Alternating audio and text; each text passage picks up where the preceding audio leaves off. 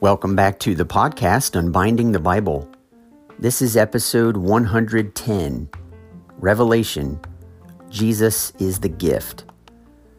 And the following is a sermon that I preached on May 24th of 2020. Jesus' prayer for his followers from John chapter 17.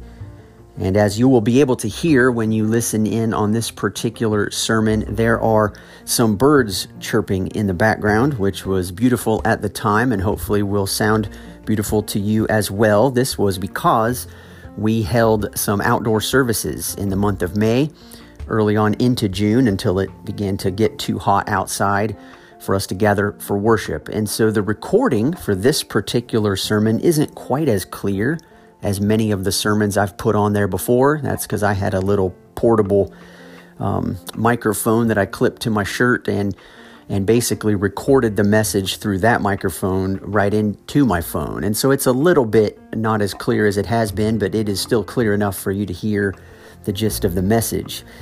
And I've chosen to insert it this week on the podcast for a couple of reasons. The first is um, just a basic reason, and that is this is um, Ash Wednesday when I'm recording this sermon, which is a short week for me to prepare a service for the middle of the week and then to prepare one for Sunday as well. And I didn't have enough time this week to keep plowing our way through Revelation. And so I've decided to record a simple intro and then present to you a sermon as the episode for the week. But it isn't just random that I do that. I haven't actually listed a sermon for several weeks now.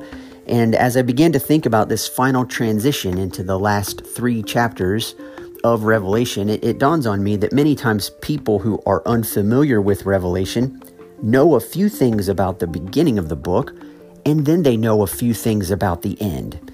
And many people, again, assume that John is writing some exhortations to the churches, but the really important stuff for the Christians to know is the, dis- the depiction of heaven at the final at the final few chapters of, of the book. And of course, if you've walked your way through Revelation with me, you know that that's not the way I approach this, and I don't think that was John's intention either. And one of the reasons that I've decided to insert this sermon is because what I want to address is the way many Christians, myself included for many, many years, used to view eternal life, if you will, as a gift that one receives from Jesus, as opposed to recognizing that the point of it all is the reunification of God with his people through the person of Jesus. And that, in fact, is what I will address in this short little sermon. It is only about 15 minutes long. We did keep our services short as it got fairly hot by the end of our of our worship time together. But I really want you to focus in on what I am trying to communicate to our people and, and was trying to communicate six or seven months ago when I preached this, because our tendency again will be to look for these descriptions, these streets of gold and these great gates and who's in and who's out, and some of these ideas that circulate still um, that I believe miss the heart of God for His creation and for His people as John is outlining them for us at the final few chapters. And so I've decided again to put this sermon here. I want you to receive it. This is all this sermon is. I'm not exhorting you to go do something. Jesus was not exhorting exhorting any of his followers to do something. This was a prayer that Jesus was offering to his Father, and it reveals the heart of a Father who is the same one being revealed to the world in the last several chapters of Revelation as the entire biblical narrative wraps up and comes to a close. And so I'm excited to get into those final few chapters with you as evil and Satan himself are finally dealt with. And then we walk into chapter 21 and begin to see the beauty and the awe and the glory that is the one seated on the throne and is the Lamb gathered around their people forever and ever people from every tribe, language, people, and nation. And so I wish you a very happy Lenten season. I know happy may not even be the best adjective to describe it, but as you and I well know, it feels as if we have been in a Lenten season for almost an entire year. And so, as you enter into it officially, according to the church calendar this year, may you find grace and peace in the presence of Jesus, the one who's come to set the captives free and to offer himself for the life of the world. So, I'm very thankful for each of you. I'm thankful for the interactions I continue to have. You, many of you surprise me. You'll drop me a line on an email, or you will just send me an encouraging message on Facebook, or some of you interact with me on a personal level and you'll engage me with those kinds of discussions. It's always a treat, and it's a very, uh, very encouraging for me to hear how Jesus is using this podcast or other podcasts that you're engaged in. And I know some of you share those with me as well. So thank you for that interaction. It makes it always feel as if this isn't just a one way communication, but that I'm very eager and open to hearing what you're learning and how what connections Jesus is making in your life and how he is using his truth and his word to transform you. So, without any more of an introduction, I just offer to you a sermon that I preached Jesus is the gift.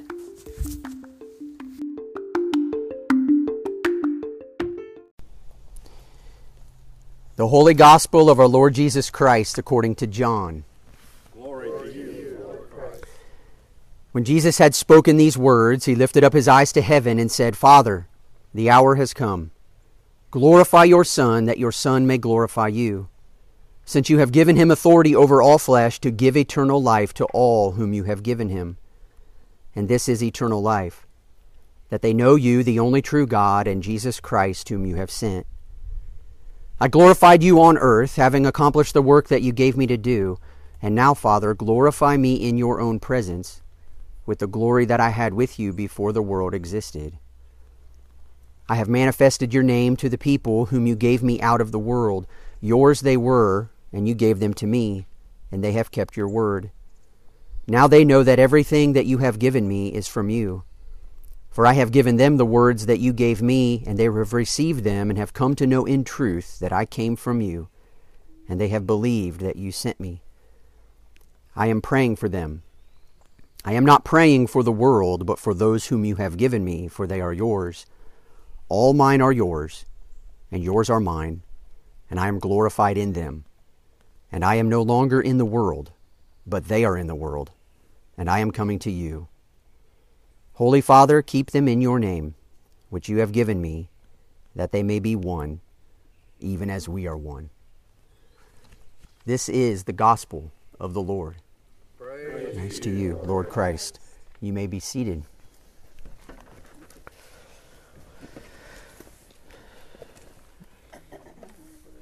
I know many of you may not have a Bible with you, and I wish I had thought of a plan for that so that you'd be able to follow along in this passage. But I want to just point out to you a couple of things in a passage like this because we are in um, a section of the Gospel of John that is filled with compassion and grace and kindness. And in a passage that's only 11 verses long, the word give or gave or given is used 11 times in this passage. There is an exorbitant amount of giving coming from the Father to us. And I want to read you just a couple of them. Just a few of the ways that John describes this reality. It says, The Father gives Jesus authority in verse 2. Jesus gives eternal life to all whom the Father has given to him. The Father gives Jesus work to do. The Father gives Jesus people out of the world. The Father gives Jesus the people who belong to Him. The Father gives Jesus everything He has. Jesus gives to His followers the words His Father had given to Him. Jesus prays to the Father for those the Father had given Him. And the Father gives Jesus His name. Wish we could take a long time to walk through what every single one of those things mean, but the very minimum is this the Father is interested in giving of Himself to the world. He does it through His own Son. And so if you walk away from John 17 and you don't get anything else, realize that this is a prayer. This isn't an exhortation. This isn't telling you and I to go home and do anything. This is a prayer that doesn't even involve us at the moment. This is in between Jesus and his Father. And Jesus is praying these things to his Father. Now, we receive tremendous blessing from this prayer, and typically the way we receive it is when we think of something that the Father gives.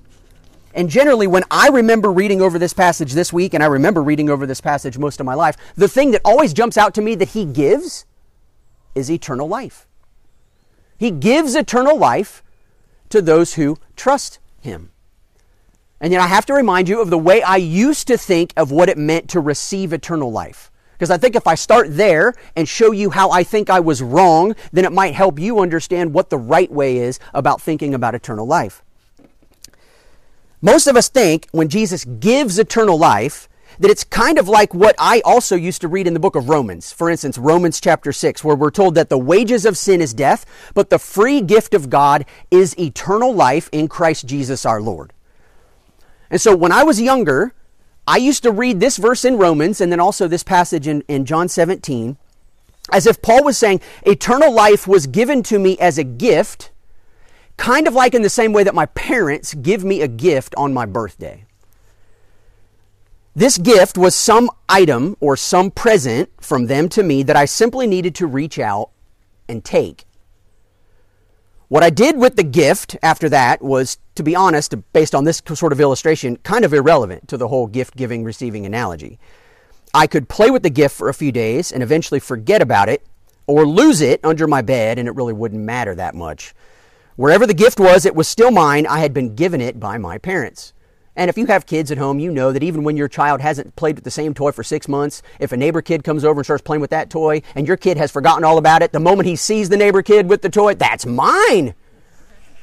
That's kind of how I thought about it, right? It's this thing that I take and I can do what I want with it.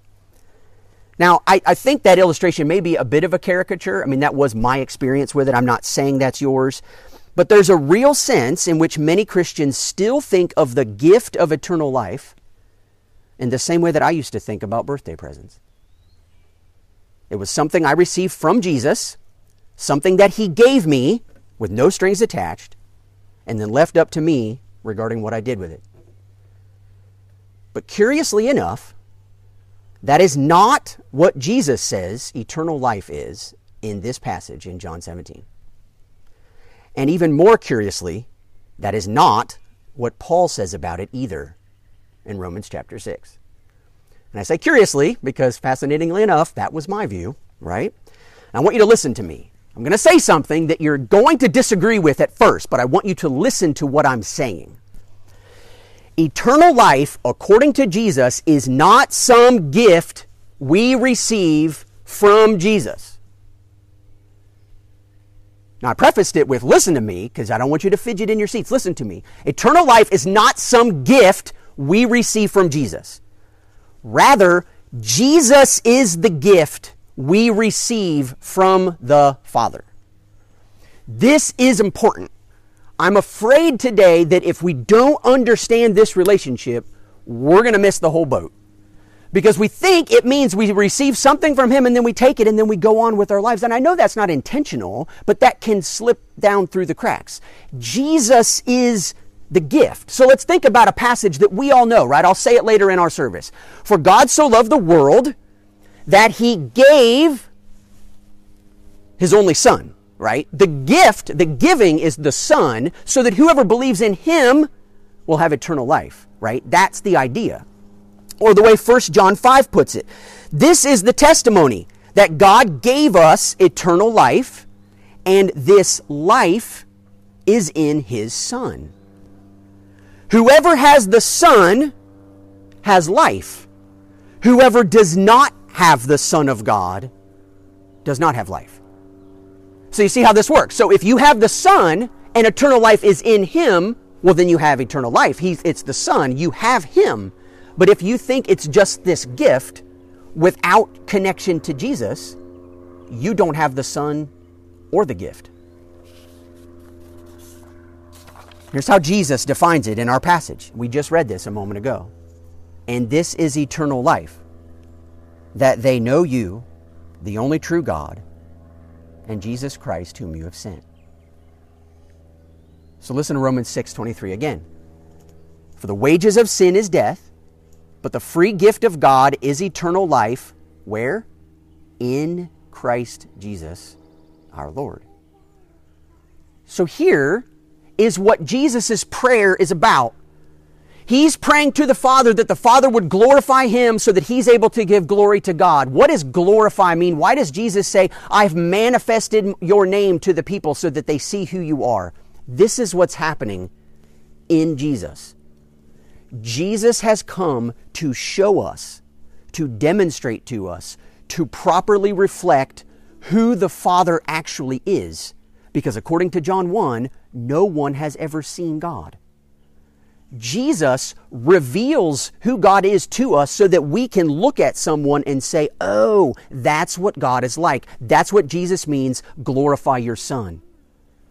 Show me who God is, and I will show you a God who loves the world so much that he takes on flesh and dies for his enemies. But this is what's really, really strange about Jesus' prayer. Because if that was all the gospel was, if that was all Jesus is praying for the Father, we would say that is glorious, that is beautiful. But Jesus pulls us in, not as gift recipients, but as partners in this revealing of the Father's love to the world. So, I know you don't have your passage in front of you, and that's frustrating to me. I will remedy that next week so that you can at least have a paper form so you can follow the logic of this passage. But in verse 6 of John 17, Jesus says, I have manifested your name to the people who you gave me. The word manifest just means to cause to become known, to show to people what the Father's name is. Right? In Jewish culture, they were afraid of the name. People wouldn't even speak the name. You didn't even write the name unless you pulled out a brand new pen with brand new ink and dared to actually write the name. Jesus is saying, no, no, no. You, you've made that something mysterious and strange and other.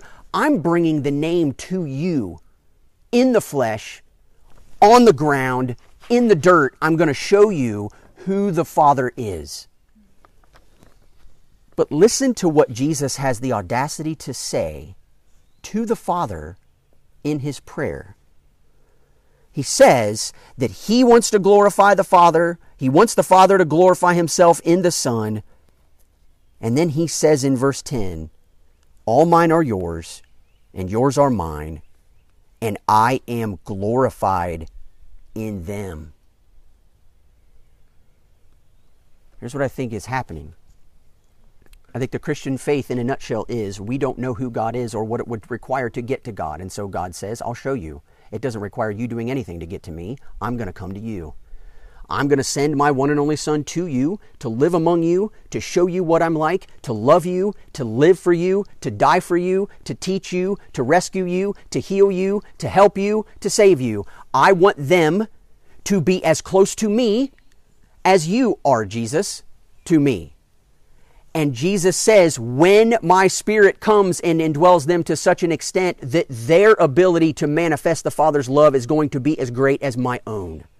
And Jesus says, I will be glorified in them when through their love and their unity and their compassion and their heartfelt concern for the world will show the world that the Father really did send Jesus because those the people that have received him haven't just received a gift they've received a person who has so closely transformed their lives that when the world looks at them they see a father who has deep compassionate love for them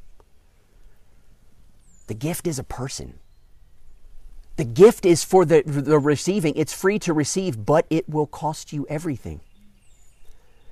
Because to be an intimate relationship with Jesus means that, yes, you get Jesus, but with Jesus comes pure light, a desire as a healer to heal us, but that requires us to come to Him as patients who need healed and who continually need Him to shine light into our lives so that He can root out in us what is preventing us from being the kinds of people who can project his love to the world.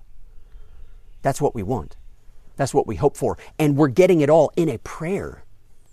So the gift that this prayer is, is that he's not telling us to do anything. We just get to see the heart of Jesus who wants to properly honor the Father by his life and who wants to pour that loving life into his followers so that they can love the Father and the world through that same love. That's all we have to do. We receive it. It is free but it will cost us everything. That's the message for the church. And it is through the church, empowered by the Spirit, who we will celebrate the coming of next Sunday. That is how the world will come to know that Jesus is real, that his Father is real and that he loves them. That's our calling. It's not an easy thing to do, it's not a burden that we carry. Jesus lifts it. But when we invite him in, he changes everything. Let's pray. Jesus, you are the gift. Eternal life is not found outside of you because you are life. And so, Jesus, thank you. Thank you that no matter what difficulty we face, no matter what discouragement we see, no matter how excited we are about life or how discouraged we are about life, no matter the way the world responds to coronavirus, no matter the way we respond to coronavirus, you promised to give us your Son to be with us, to be in us, to heal us, to free us, and to give us life. And then you have invited us in to the perfect love that you have between Father and Son so that we might show the world that you're real. Thank you for empowering your church. Thank you for equipping us. Thank you for strengthening us. Thank you for loving us. Pray that our relationship with you would be deeper today that we would thank you for giving us of yourself and ask that you would continue to transform us by the way we understand you and by the way we get to know you and live for you. We love you. In Jesus' name, amen. amen.